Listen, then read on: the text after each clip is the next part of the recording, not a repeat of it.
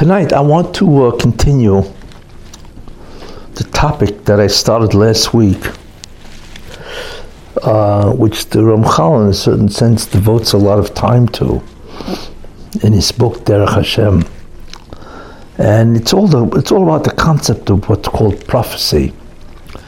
And you know, like I said, you know, I, I mentioned that prophecy is not what we think it is.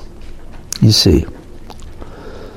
In any case, before I begin, this, this year should be a blessing and a merit for the health and success of the families of Ruvain, Regina, Bas Yosef Ruvain, and Yoshua ben Yisrael, Benjamin Wolf, Ben Tzvi Hirsch, and Baruch ben Benjamin Wolf.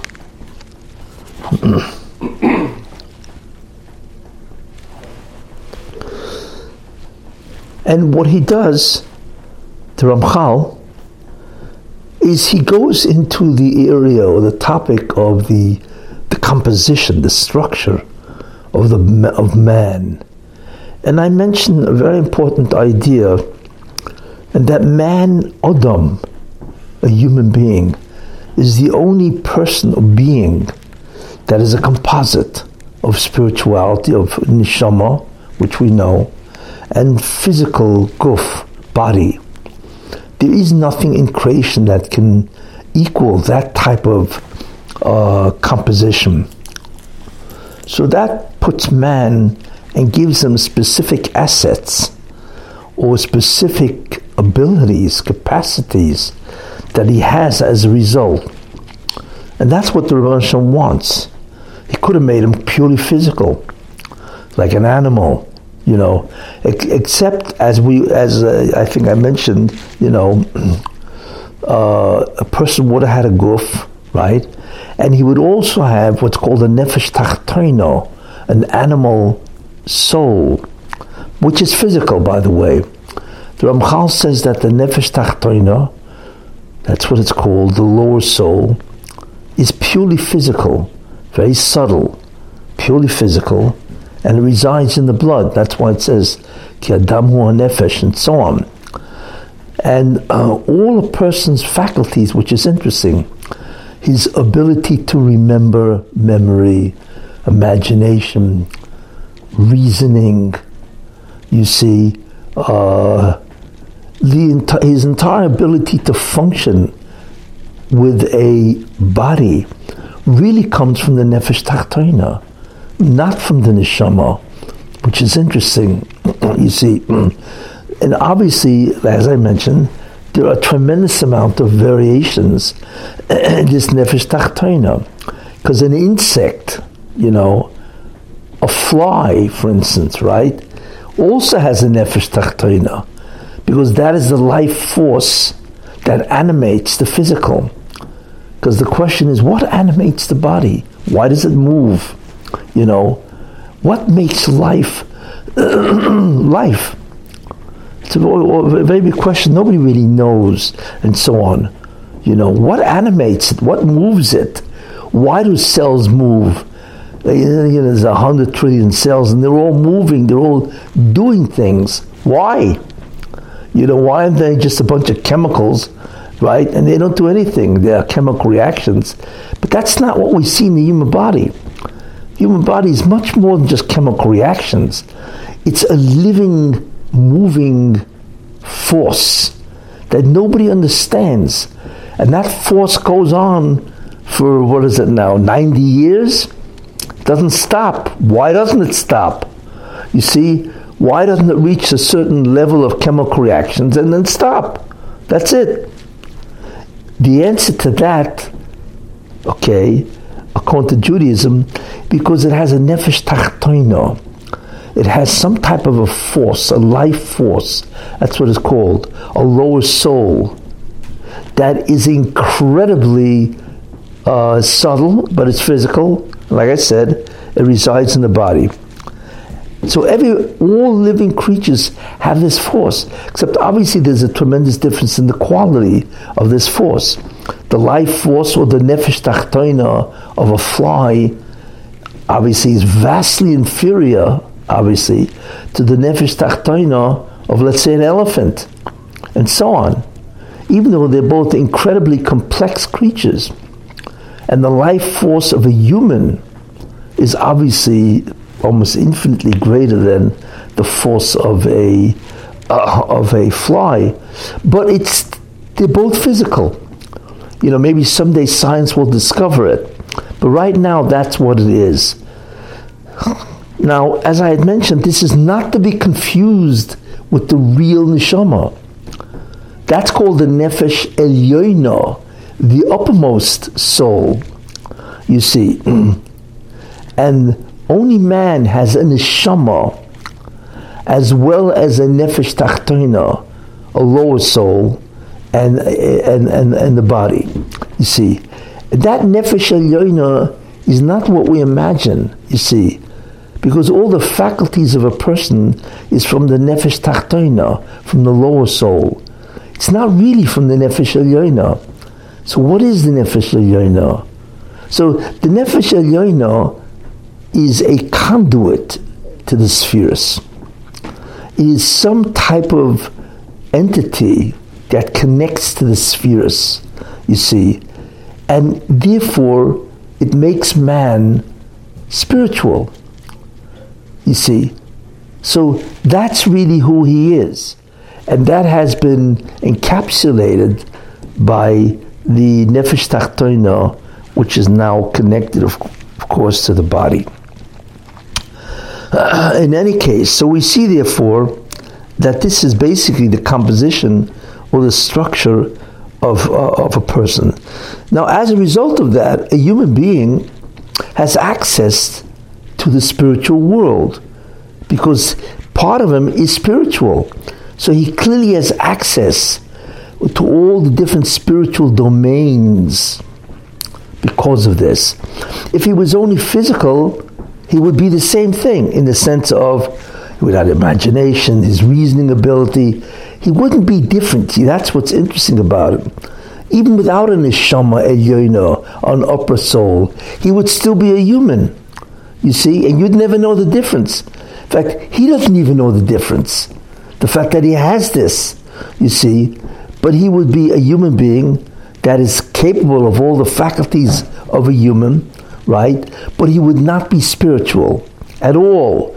And therefore, he would have absolutely no relationship with anything spiritual.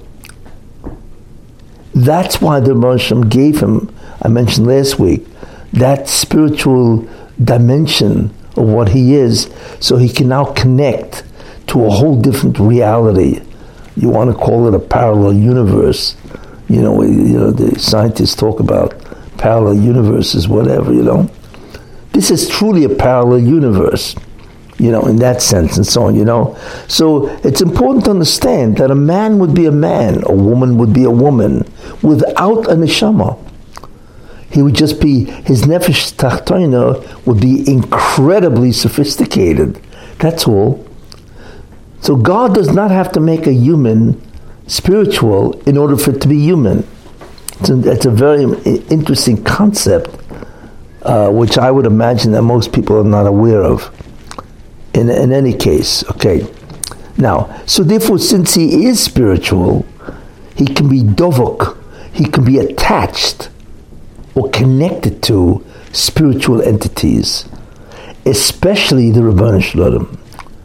That's the incredible advantage of being also spiritual.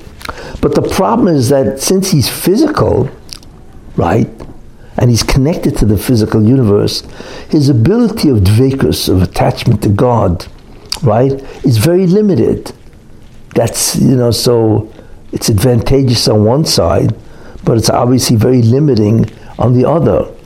Not only that, since the world that he is attached to, which is the physical, right, is no longer just Geshem, material, but it's actually has Zuhama, which I spoke about extensively.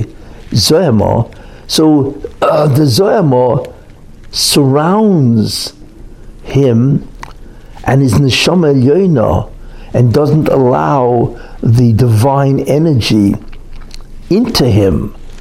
So, in a certain sense, because he's attached to the physical, the Zuhama acts as a barrier. And that's how the Zuhama does its damage, because it prevents the spirituality of which he could be privy to from actually connecting with him. And that is a very important idea because he's attached to the physical, you see. I mentioned, so therefore, in summary, if you look at the composition of a human being, right?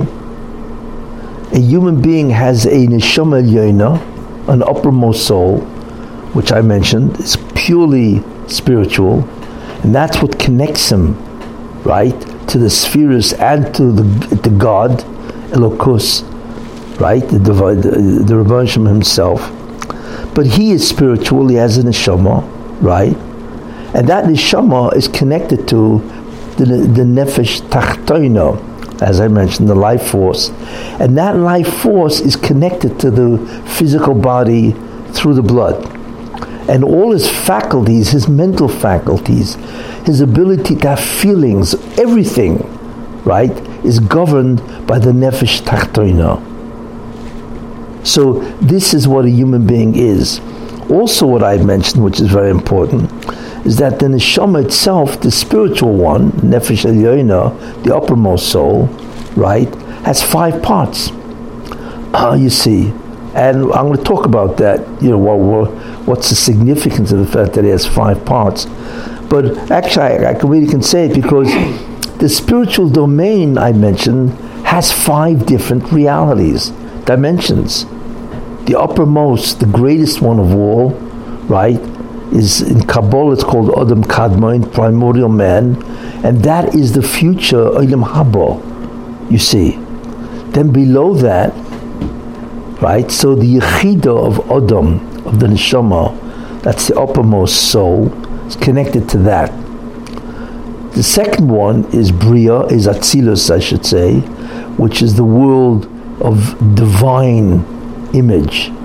That is the world that the Rebbe presents himself to the Bria, the world of the Shechin and so on is Bria, and a person is connected to the Bria, right, through what's called Chaya. Then there's the uh, Yetzira, okay, and Adam is connected to the world of Yetzira, which is really the world of angels, right, and that he's connected to the concept of the uh, well, I think I'm skipping one. You have Adam Kadmon, which is Chaya, uh, not Chaya, Yechida, skipped. You have uh, the uh, Adam Kadmon, which is Olam Haba, and his part is called Yechida, that's connected. Then you have the second Olam going down, descending, right? You have the world of Atzilus, and that his neshama is connected to that, to the part called the chaya. Then you have bria, and his neshama is connected to that, right, through the uh, part called the neshama. Then you have yitzira, his part is called the ruach, that's connected to that. And then you have the asiyah, part of that is the physical world. It's only part. There's a lot of asiyah that is spiritual also. So that he's connected to what's called the nefesh, but the nefesh elyoina, the uppermost soul.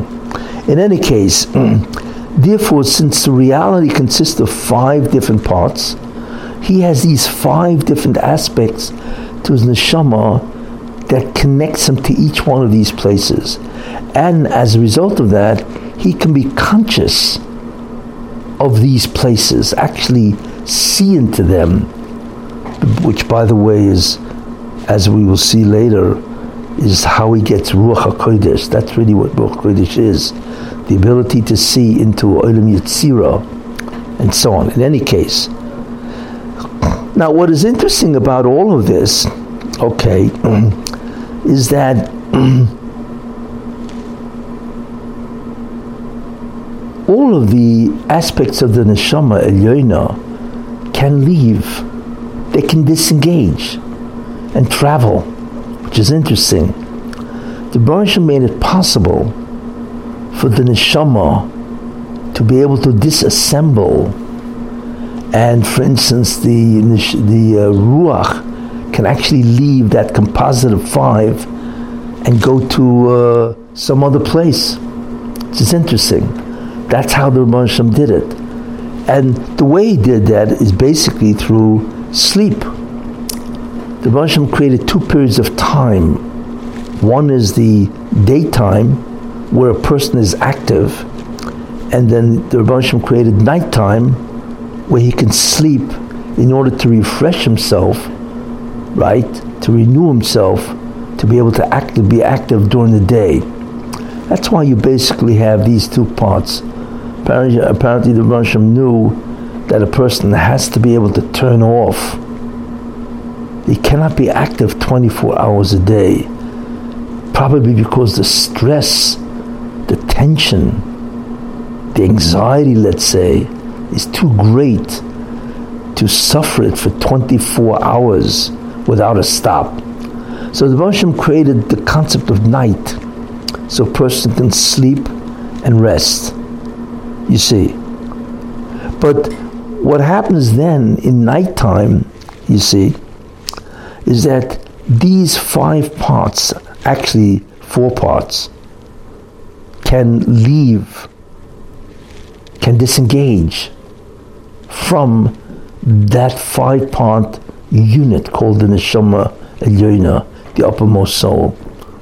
And they can actually travel, which is a very interesting concept, you see, because what that means is that they can actually become uh, engaged in different worlds and different aspects of those worlds. And that introduces us, in a certain sense, you see, to the concept of dreams and what the meaning of many times what dreams really are. You see. Now, most of the time, what, what is a dream? A dream is the activation or the operation of man's imagination.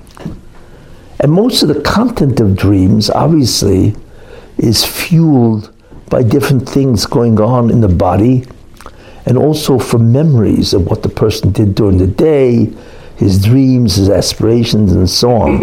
you see. But dreams also is a time when a person's neshama, real neshama, the Elyoina, right, can disengage. Can actually disengage. So there are times, and the Rasham decides when it happens. There are times, for instance, when the ruach of that person will disengage from the unit of those five parts, okay, and actually enter or, or its connection to Olam Yetzira, which is the domain of Malachim, it can actually talk to Malachim. Now the person is unaware of this, even though it's really part of him, you see. so that's a fascinating idea. This, in many ways, is the first ability of man to experience the spiritual. But it's beyond his consciousness. But it does happen. Those are called prophetic dreams. You know, many times a dream will consist of, you know, all of a sudden, let's say a person lost a family member, and a couple of days later, the family member will show up in his dream you see. Now, is that just a dream? Or is that his ruach of the uppermost soul visiting, right, Olam Yetzira, where Gan Eden is? You see? And it could be. Or it could be that his relative that passed away has permission to interact with this family member. You see? And the way it's going to interact is connect to the ruach of this person, which is connected to Olam Yetzira. Now, this person doesn't know, he doesn't feel anything different. He's sleeping.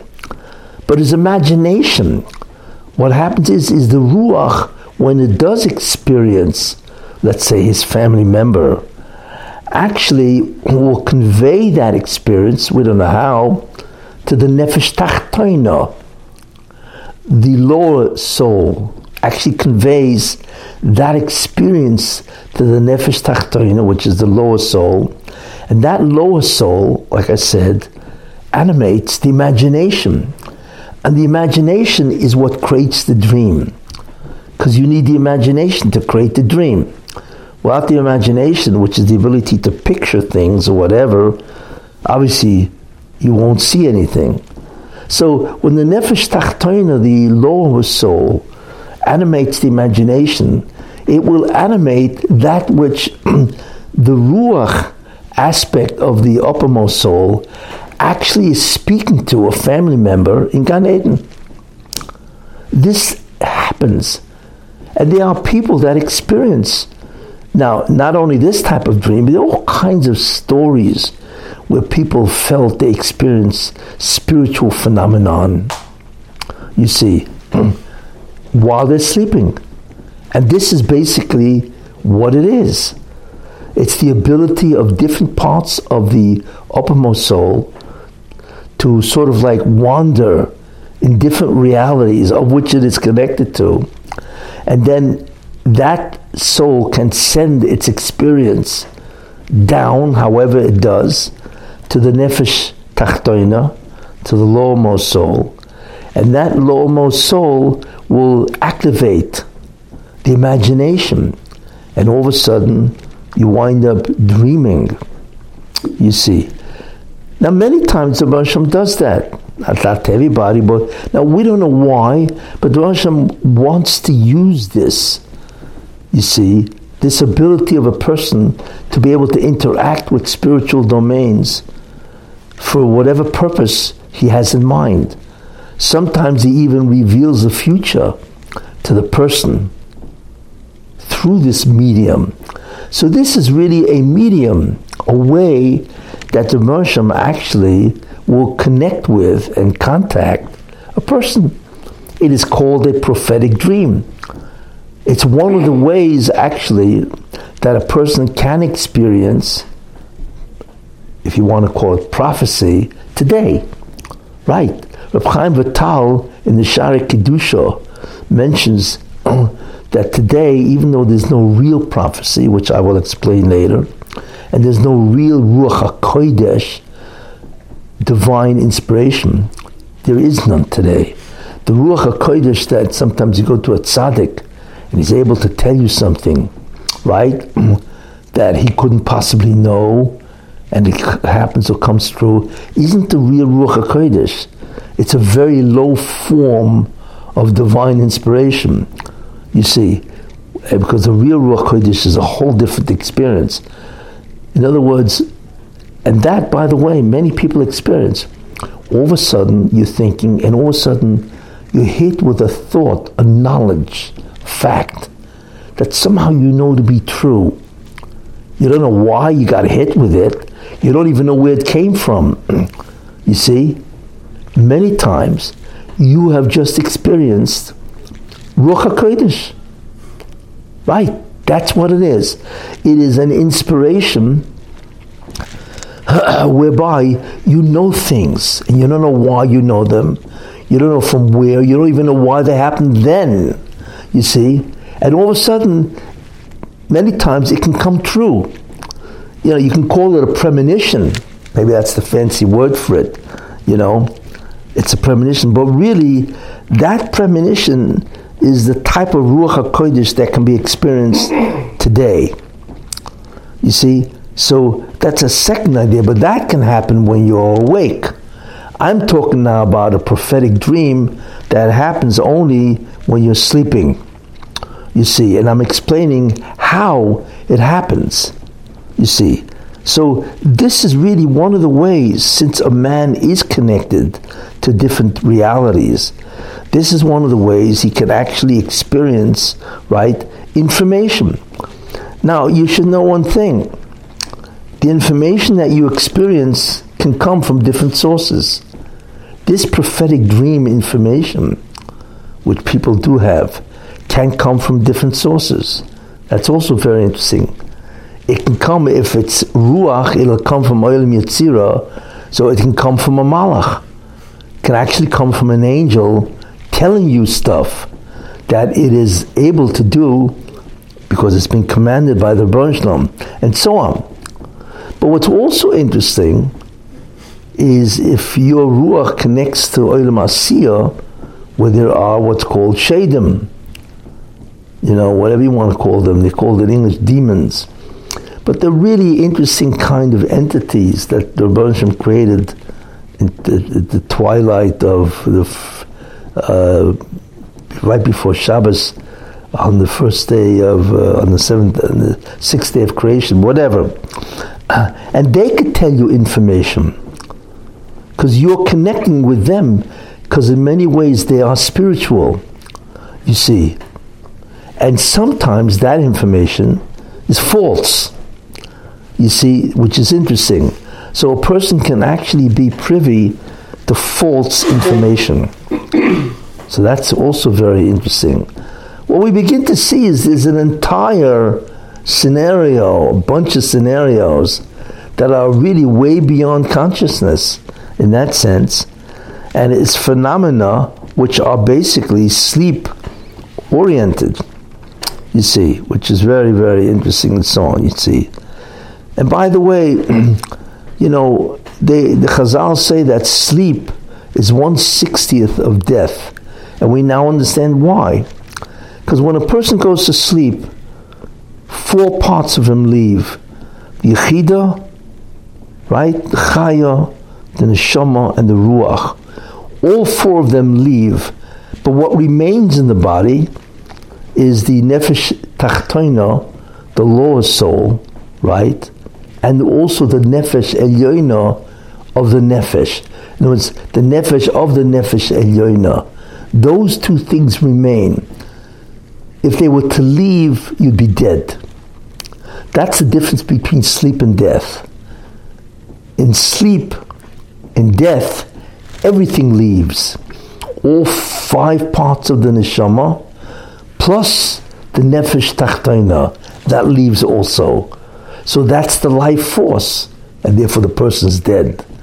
The only thing obviously that remains is the guf, is the body, which is then buried. You see. But even the body which is buried has, the Chazal say it has a bone that cannot be destroyed. It's called Havla de Garmi, you see. And from that bone, whatever it is, the body is resurrected. It's Now, in the old days, how in the world can you resurrect a human body from some type of bone? But today it's no big deal.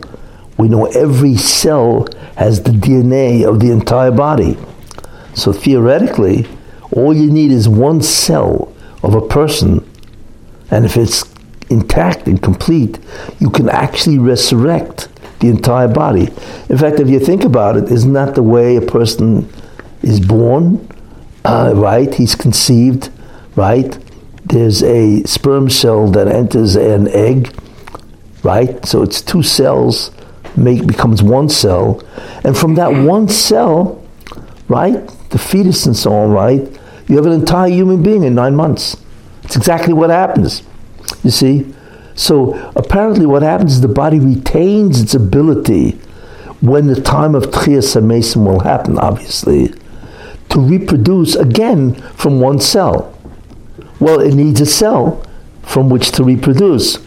So apparently, right, on this cell from the uh, whatever what's what, what, what retains and so on, you're right, is how the person is Mason. There's an argument where is this bone located? Is it the last bone of the spine? Right? Or is it the uppermost bone? It's an argument, right? But whatever it is, there is an aspect of the body that the Bershom made sure is indestructible. And it is from that situation that a person uh, is resurrected, and that is the body is resurrected. And then that body, once it's resurrected from that cell, right, obviously it's not going to take nine months, it's going to go much quicker and so on. But that's the material from which it can be resurrected and so on, you see. And then that is reunited with its neshama. Remember, you know, because every, everything left. You know, all you have is the goof in the, the ground. Now all of a sudden the goof is resurrected, but it's empty.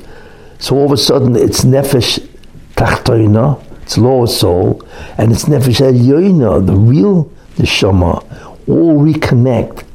And lo and behold,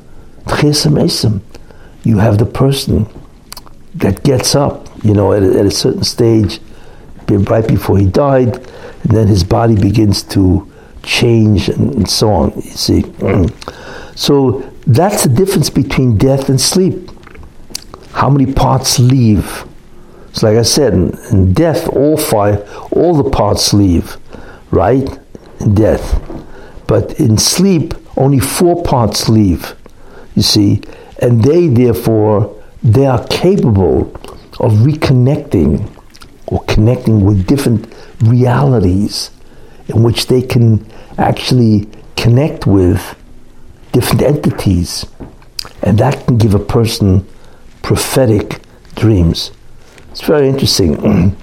One of the very fascinating events that this happened is by Odom Harishon. when Odom Harishon, right, you had the Nochosh, the snake, convinced Chava to eat from the tree. You see. Now, Odom Harishon, he had the same composition, right? The only thing he did not have was the Zuhama, but he had Geshem, of which we don't really know what that is, because he was a physical being, but it's not the same physicality as us. We don't realize what Zuhama does to the physical, because it introduced deterioration, decomposition of the physical body, uh, which completely changed the physics of the physical world. You see, so that's what happened. Now we don't know what that means. That means if you remove the zuhama, which by the way is what happens in Techiyas what do you look like? We don't really know. Because zuhama is a, a, fundamental, essential aspect of the physical body. Uh, but the interesting thing is Adam Rishon before the sin had no zuhama. So he was physical, but not the same way that we are. Uh, in any case, so when Chava presented to him the fruit, whatever it was, you know, if you eat it, you'll become like God, and so on, which is the, of course, the whole story, you know. Odom Harishon took the, let's assume it was an apple. Some people say it was an apple, right? And he was about to bite into the apple, right? Uh, and as soon as he would bite into the apple, that would be a defiance of God right? All you need is one bite. All you need is the beginning of the bite, and you violated God. Immediately, the consequence of that, right, would be uh, where you are now subject to the Zuhama, because that's how it enters. You know, there's no waiting period. That's what would happen. so, what's interesting is right before he bit into the apple, let's say five seconds before, right? His neshama, what happened to him? Now, Adam Rishon has a neshama, same thing, right? He has the neshama, the uppermost soul, he has a nefesh uh, right? a lowermost soul, and he has whatever physical body he had, right? So he's got the same thing. And he's got, his neshama is also five parts. But what is interesting about Adam is he is all mankind he had the totality of every neshama that existed. And it was also all him. So you can imagine what he was. I mean, he, he, was so incredible in stature that the Malachim thought he was God. And they started singing Shira to him until God apprised them, obviously he's not, and so on, you know. But we, we cannot imagine uh, his stature before the sin. You see. so, and he's the composite of all mankind. It means everybody's neshama was an Odom, right? And later, after the sin, it split into whatever, hundreds of millions of pieces and so on, and each one gained, got a consciousness, whatever. But we all have a chelik of Adam in us. In any case, so right before he's about to bite into the apple, his yechida, which is the uppermost part of the neshama elyoina, the uppermost soul, left. Because we know that they can leave, right? But the thing is that they usually leave or they roam, whatever you want to call it, right? And they're allowed to do that during sleep. But by Adam, right, what happened is the Yechida, his uppermost soul, left. It split. So when Adam bit into the apple, the Nezoyama did not enter or block in any way his Yechida because it was gone. It was, it's, it, it was, in a certain sense, metame, the rest of his soul. That means his chaya, neshama, ruach, and nefesh, elyoina, all became contaminated with the zuhama, in whatever way the zuhama can contaminate the neshama, which is the blockage and so on. That's what happened. But as Yechida, since it split, you know, right before he ate from the tree, right, it was never contaminated by the Zuhama. Therefore, what comes out, which is really, when you think about it, it's fascinating and so on, you know, that the neshama is the only thing, the yechida of his neshama is the only thing in creation that was never contaminated with the zuhama. Amazing when you think about that. Now, why is that so significant? I'll tell you why. Because that yechida is the yechida of the Mashiach. That's why.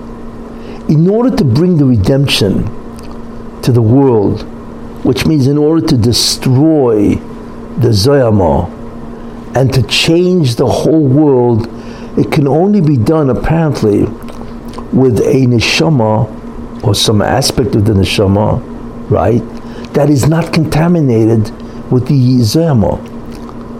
So the Yechid of Arishim, what happens is it's split.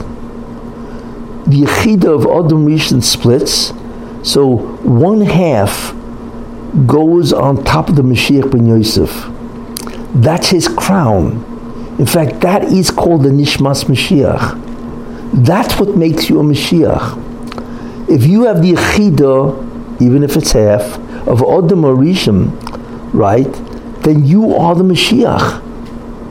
You see, that's basically called the Nishmas Mashiach, that is the crown of the Mashiach. And it's interesting because it's a crown that has never been contaminated, you see, at all. The other half, because I said it's split, is the crown of Mashiach ben David. You see, and that's what makes him Mashiach. It's those two crowns, or it's the Yechid of Adam Harishon that make the Mashiachin the Mashiach. Without those two, they are not Mashiach. You see. Now, why? What does it mean? because what is the Yechida?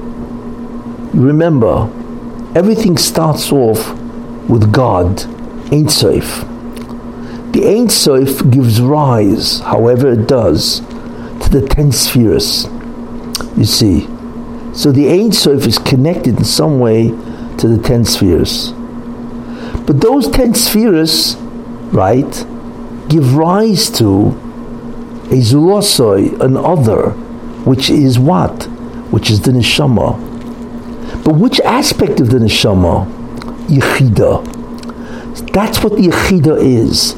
That's why the Yechida, I mentioned that the Nefesh is, resides in the liver, right?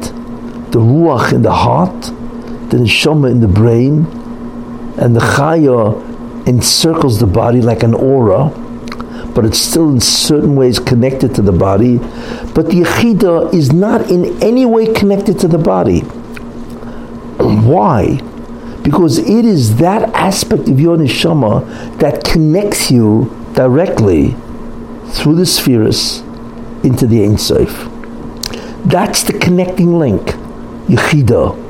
So therefore, the Yechida of Adam Harishon, the first man, is the totality of all the Yechidas of the human race. So it comes out that the Mashiach ben Yosef has the Yechida of the entire human race. Now you begin to understand where his greatness lies and how he's able to achieve it. You see, and it's not even half. Even though you may be half, but that half is the half of everybody. You see, so it comes out that the Yechida of who? Of the Mashiach ben Yosef is the Yechida, the collective Yechida of all humans. Then you begin to understand why he can do what he can do, why he's so great, you see. And that's Mashiach ben Yosef, you know. and remember, it's not contaminated. It was never contaminated. So therefore, it can deal, right, with Geshem without Zuhama. Because it doesn't have the limitation of having been contaminated, you see. And even if the contamination is removed, it's a weakness, you see. and that's the Mashiach ben Yosef. Mashiach ben David, the same thing. He's got a half, he's got the yechida of everybody, even if it only be the half. But it's everybody, you see. And as a result of that, he becomes Mashiach. Uh, you see, uh, now, if you remember what I said, that the Yechida is what connects you to the Ein Sof. You see, each aspect of the neshama is connected to each other, you see, but it's like a chain where each aspect of a person goes up, you see. And when the Shefa, when the Spirit of God comes down, it enters first through the Yechida, right? And then into the Chaya, into the, the Shama, into the Ruach, into the Nefesh Tachtoina. That's how God descends, or His energy descends. It's like a ladder, you see, and so on. But it all connects to, but the Shechina connects to what? To the Yechida of your Neshama. But where is that, basically? You see, it's by the Mashiachim. So it comes out that each one of these people has a crown of all mankind. You see, and they're the ones who bring down the Ein Sof, right, into the universe. And as a result of that, we all are connected to the Yechida of Adam Harishon, or the Yechida of the Mashiachim. Uh, now, it can only do that because the Yechida was able to leave, like I said. It's got that ability. You see, all of them have that ability. And that's how what happens in sleep. But the Yechida took advantage of that, obviously, and it left before it would become contaminated. Very interesting concept of what happened by Odom Harishon, you see, and so on. Any case, so this is what it means to do what? This is what it means to have a connection uh, um, that man has, which is unusual. You know, half of him is connected to the earth, is rooted to the earth, right? While he sleeps, his body is here, his life force, nefesh tachtoina, is here, right? And his nefesh elyoina, only the nefesh part, is also here. That so therefore man is always connected to the spiritual. Because even in sleep the nefesh elyoina does not leave. But the other four parts leave. And like I say, they go on wherever they have to go, and the Rasham, you know, sends them where he sends them, and so on. And that gives mankind the ability, ultimately speaking, to what? To connect with the spiritual realities. Look, what can you say? Man is a very unusual creature. This is not any physical being, other entity. I don't care what it is, you know uh, you know, it could be the most sophisticated animal. You know, they say a porpoise, dolphins are the smartest of all fish, and also killer whales. Very bright. I hate to use the word, you know, bright in that sense, but they're very intelligent and so on. Killer whales and dolphins, you know. And uh, in terms of animals, you also have intelligent apes and so on, chimpanzees and all that. Also, very for what they are, they, they, it's almost like they can reason. Whatever. In any case, um, but none of them. But that's all because of the nefesh. Uh, what do you call it? The tachtoina, their life force. That's how sophisticated a life force can be. But none of them are spiritual. And therefore, none of them can have any spiritual connection whatsoever with the universe of spiritual entities, which is really fascinating. So we have to appreciate what we are. You know, when you think about that, that's what we are. How do we treat each other so bad? You begin to think about this, what it means, you know. Uh, you know, I mean, there's hundreds. The scientists estimate there may, could be a hundred million species of, of uh, animals, insects, plants, whatever, right? Okay, they're all physical. But if we realize what an Adam is, and you know what that's called ultimately? Tselem Elokim. If man is in the image of God, how do we treat each other so badly? Why are we always looking at wars? What is wrong with us? Us being the human race. What is wrong with the human race? You know, it's just incredible to look at this. You know, man can be great or he can be vile. Why are people so vile? When you look around the world, the world is filled with evil and so on. Why? If a human being, and I'm not just talking about Jews, I'm talking about Goyim also. Because even a Goy has a Nefesh Elyoina. God let them have Nefesh Elyoina. He could have taken it away, which is interesting.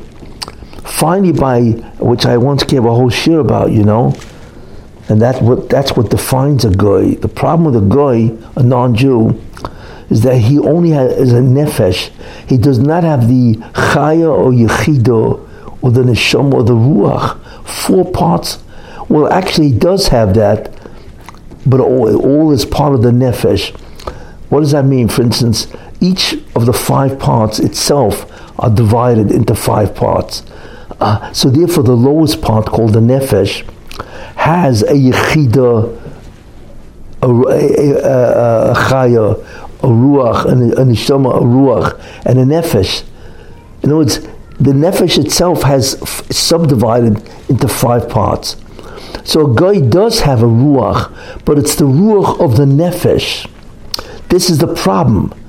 Only a Jew has the first four parts, irrespective of the nefesh elyoina, the bottommost part of the of the of the neshama and so on, right? Uh, and that's why a Jew, that is what gives him the ability to connect, right, and to change the spheres. That's how a Jew can do the tikkun. He can only do the tikkun because he's connected to all aspects of reality, to the five parts of his neshama, right? That's why he can do the tikkun. He can rectify everything. That's what makes a Jew a Jew. You see, when the God decided to take away that ability from mankind by Goyim and only leave it with Jews, and this was at the time of the Dor Haflogo, right? The generation of Babel, when they tried to defy God and war with God. But he did leave the Goy with the Nefesh Elyoina, but only the Nefesh, the fifth part, you see. So the, therefore, Goy is not connected to the other worlds. If he's not connected, then even through his acts, he cannot do tikkun to any of the upper worlds. Only a Jew can do the tikkun because he's got that connection. But a guy cannot do that. He cannot because he's not connected to any of the aspects of the upper worlds. You see, he's only connected to Olam Asiyah, this world. Now that itself, but he's still spiritual because he does have the nefesh. You know, he can't do tikkun, but what he can do is, in a certain sense, do a tikkun to olam hasiyah because he's connected here. But that means he can only affect himself. He cannot affect creation because creation is the totality of all five worlds. You see, but he can, in a certain sense, improve because he is connected to Olam Asiyah. You see, it's not enough to correct the creation. So that's why he's not part of that process. But he is no question a spiritual being. And that is why it says in the Tanna Devei Eliyahu that he can get prophecy. Because he has five parts of the Nefesh. So in that sense, he's, he's got all the, not all, but he's got a major aspect of the equipment it takes to have prophecy, you see. So Goyim have no excuse. Well, I'm not like the Jews, so I can do what I want. No. Because you can have, you can be a Navi. Bilam was a Goy, was a Navi. And then there have been many in the VM that were Goyim, you see. Because a Goy is spiritual. As such, he's infinitely greater than any animal. You know, it's not like some guy's got a, well, I got a divine soul, and therefore I'm a little better than an animal. You don't understand. What is the difference between a flea and a human? That's the difference between somebody who has any nefesh elyoina and somebody only has a nefesh tachtoina. We don't realize the gulf that separates us. It's not just something else. You can't even put them on the same page, the type of being you are, because you have a divine soul, even if you don't have all of the divine souls. You see, very important idea. No guy should ever think, right, that he's inferior to an animal or he is an animal. God forbid. You see, a guy can achieve incredible greatness because of that nefesh. That itself will allow you to become a different species. The difference between a human and a flea. You see, a Jew, however, can achieve, in a certain sense, much greater. Why? Because he's got all five parts of the neshama. So his ability to, to achieve that is incredible. Now, a, a guy, if he becomes Jewish, gets all four parts. You see? That's what happens. If a guy decides to become a Jew, then he will get the other four parts, the real parts. Yechida, the Chaya, the Neshama, and the Ruach, and he becomes the equal of a Jew. That's why you had many Gerim that were Tanoim, that were Mamash Tanoim. It's incredible, you know. Didn't make a difference that they were a Ger. ger. And Rabbi Akiva's grandfather, Rabbi Akiva ben Yosef, or maybe even his father, they were Gerim, right? And Rabbi Akiva is among the greatest sages who ever lived. Can you imagine what he was? And either his father, I don't recall, or his grandfather were Gerim, were proselytes. You know, and then you have Shemaya Ve'Avtalyon and, and so on. They were Zugos, they were among the pairs and so on, you see. And if he decides to become Jewish, then he becomes the equal of a Jew because he now has the full complement of what? Of the Neshama Elyoina, you see. Mm. So we now understand very well, I hope, you know, the consequence of having a Neshama and what it can do for you and what it does, you see, and how this enables a person to achieve incredible ruchnias.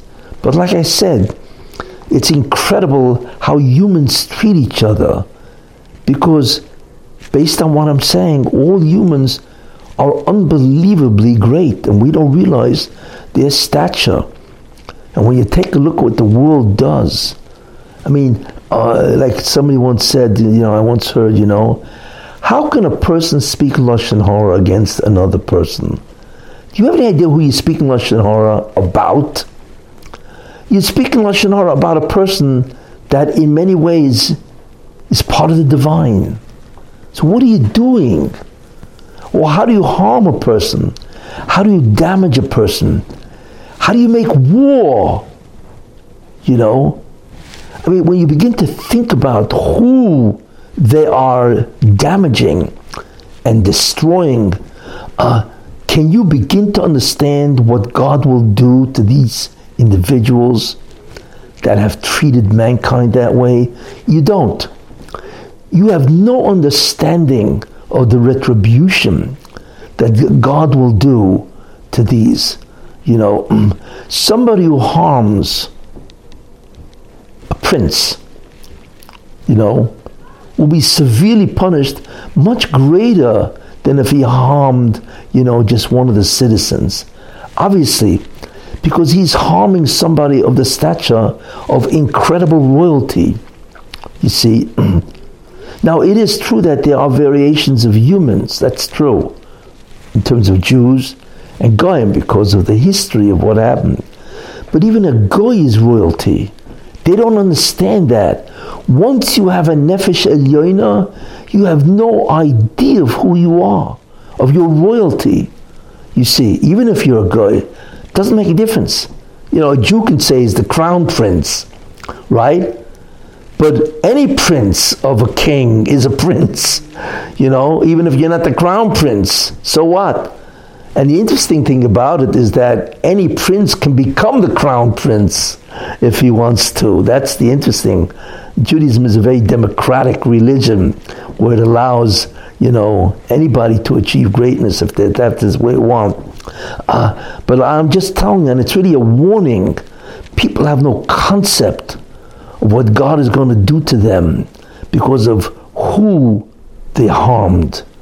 The greatness of the human neshama, whether it be Jew or Goy, you know, and if it's a Jew, it's much worse because he's preventing the creation from having what's called its tikkun.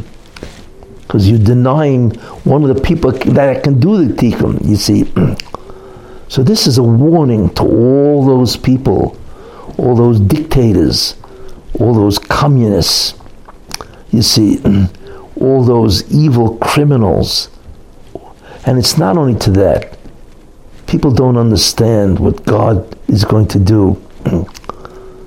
God will punish evil no matter how far it is from the actual event. People don't understand that. You see, if you are a congressman or the mayor of a city and you fail to protect the people in the city, so you could say, well, what do you want from me? So God says, excuse me, it was your responsibility to do something.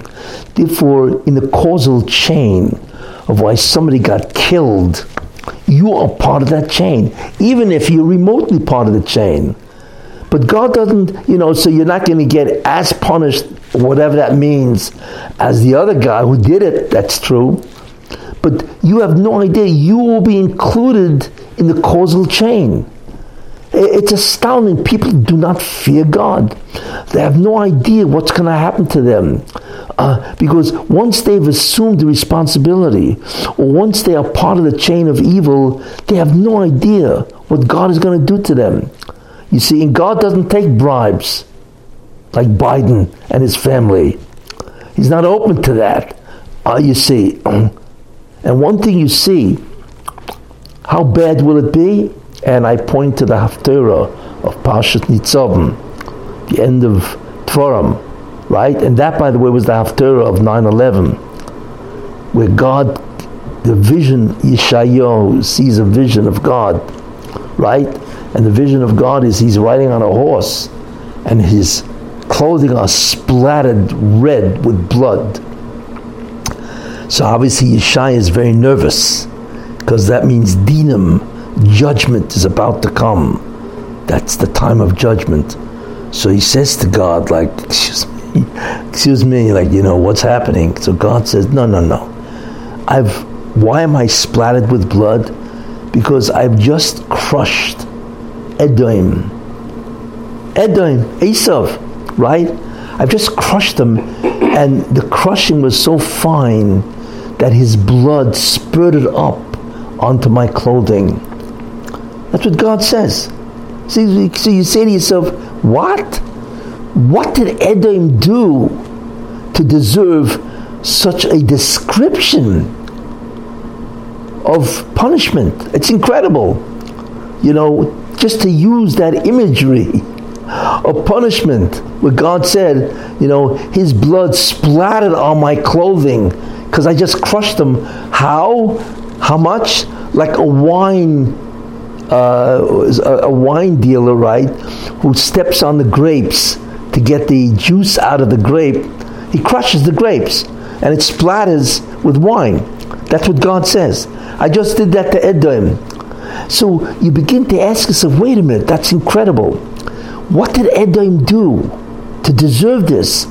You're looking at the imagery of the worst kind of pain and suffering and punishment.